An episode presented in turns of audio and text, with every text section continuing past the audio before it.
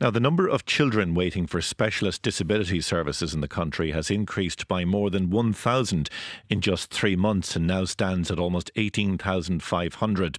The waiting list is for initial contact with a Children's Disability Network team, which comprises of occupational therapists, psychologists, physiotherapists, speech and language therapists, and social workers.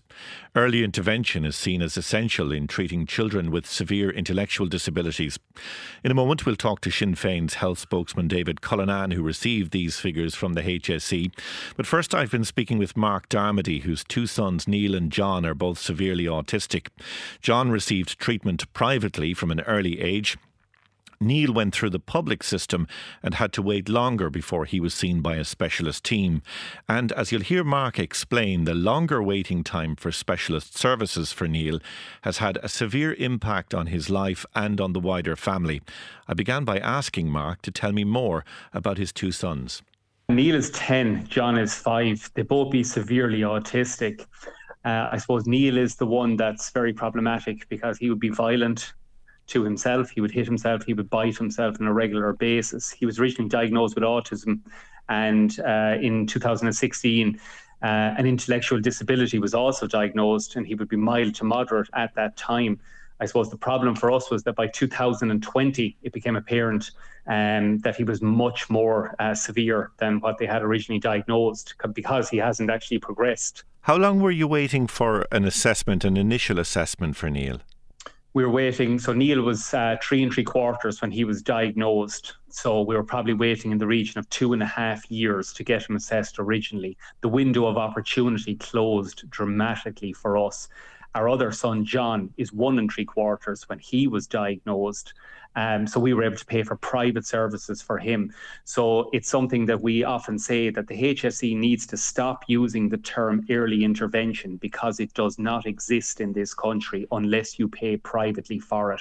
But for state services, early intervention does not exist. Mm. And, um, and so, do, do, do, you, you know, believe, Mark, then that the delay in, in accessing treatment for Neil led to the problems that you've been talking about there?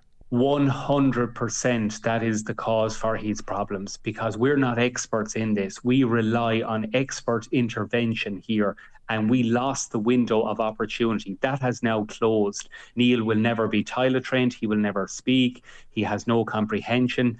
And there was a key window there that we see with our other son uh, and that window must be, um, you know, used. That's why the term early intervention is there as a theory, because without early intervention, there's permanent damage done to these children. So, so is there a difference then in the services that each of your children receives? One, one has uh, been treated privately, and the other has gone through the public system. Correct. And there is a massive difference when you're paying for it. So we have basically a two-tiered system right now. If you have money, you can make progress. Otherwise, you're left to rot on a waiting list, and that's very, very problematic. Uh, unfortunately, um, the window of opportunity is the key phrase here because when it closes, so once we started then to look at proper services for Neil, it's gone too far at this stage. So now it's just a case of he will be permanently um, aggressive and violent at times. And, you know, it's just a case of managing that now in the future. He can't suddenly develop a comprehension or speak. We're left with him the way that he is now. Mm. And, what is that like for for for you, um, Mark, and and you know for your family? How difficult is that to know that um, because he he didn't receive treatment early enough in his life? That the rest of his life, he, you know, there, there are going to be many problems for him. It's um, it's shocking to be honest. Um, it's so disappointing that you actually feel like an enemy of the of the state.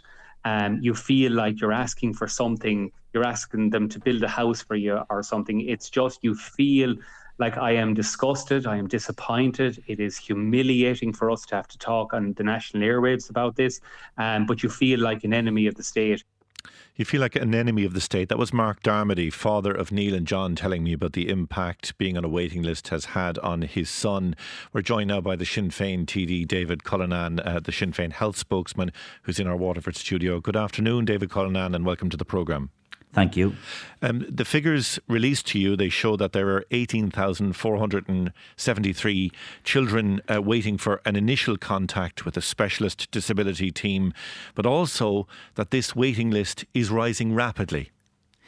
Yes, and this has been a problem now for, for some time. And behind that figure of 18,500 is a child who, who's unique, a, a child who needs developmental support, a child with profound disabilities and it's a family who are also struggling to battle the system to get the services that they need. And I have to say, I can't put it any better than Mark did because he's living this every single day. And I've met Mark and his young daughter, Cara, recently in Leinster House. And I know that they are campaigning not just for their two uh, uh, sons, in his case, his sons, and his, his daughter's case, two brothers, and they want better services for, for all children. And we have this perfect storm at the moment where we have a, a stalling of assessments of need because of a High Court case that was justifiably taken by parents because the HSE was was uh, cutting corners and in fact breaking the law and was found to have broken the law and has essentially stopped doing assessments because of that and are trying to figure out what to do next.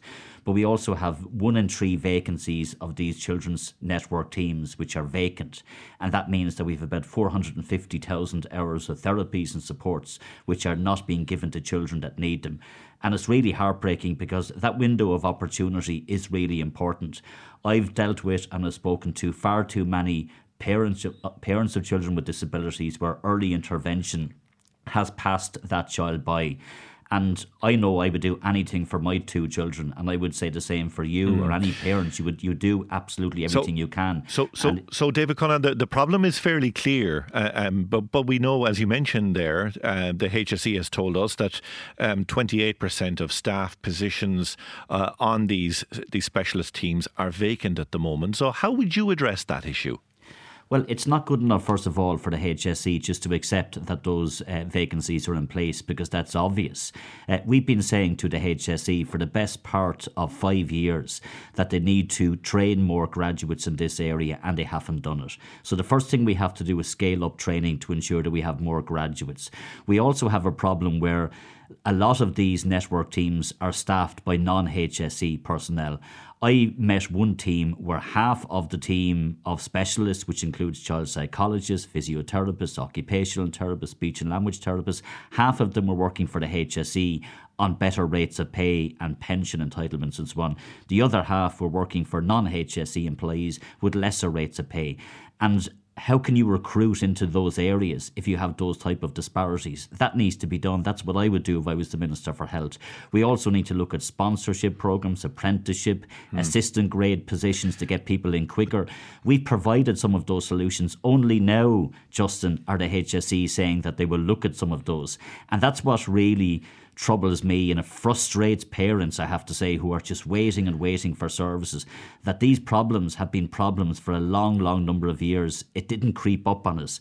But we've got to a point now where it's a real crisis where we have, unfortunately, y- yes. 18,500 children, but that's 18,500 families who are severely impacted by the lack of services and the long wait times for those but children. The, the, the, solutions you're proposing there would take years before they, they would bear fruit. Training staff takes a, a long number of years, apprenticeships take years.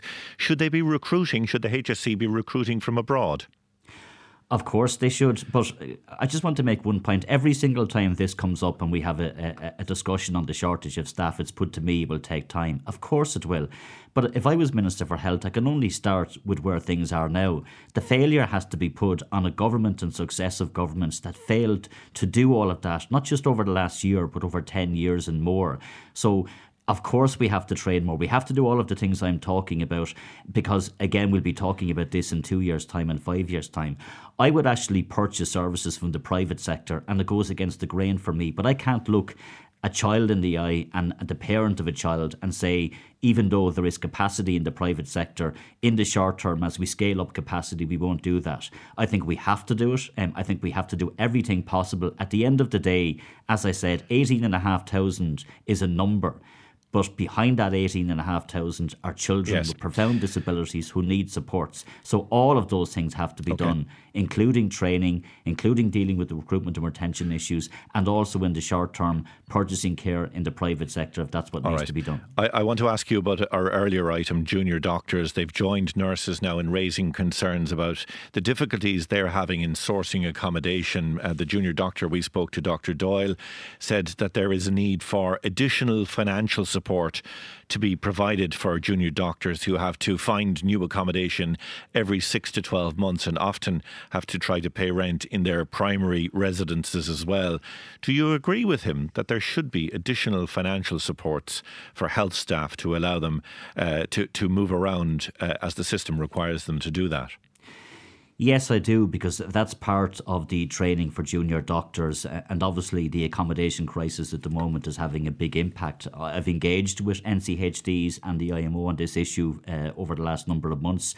That's one of the problems. We also know that junior doctors are working long hours, in some cases, doing 24 hour shifts. Again, the Minister has been talking about a new contract and putting in place a solution for this, I would say, since the summer of last year, and yet we are still waiting. The housing crisis has an impact beyond people who just need homes. Of course, that's the big, big uh, challenge. We have to make sure that families have a roof over their heads, uh, that the opportunities for an affordable home, for social houses are put in place. But I know that there are schools that can't recruit teachers, nurses that can't be recruited into hospitals, junior doctors. So that's not going to be resolved unless we scale up the build of social and affordable homes. And even the targets that the Minister for Housing set himself uh, have not been met. And when you have a Minister for Housing who doesn't even se- accept that you have a housing emergency, then I don't see how that Minister for Housing is the one that's going to solve the housing crisis. Sinn Féin health spokesman David Cullinane, thank you for joining us from our Waterford studio today.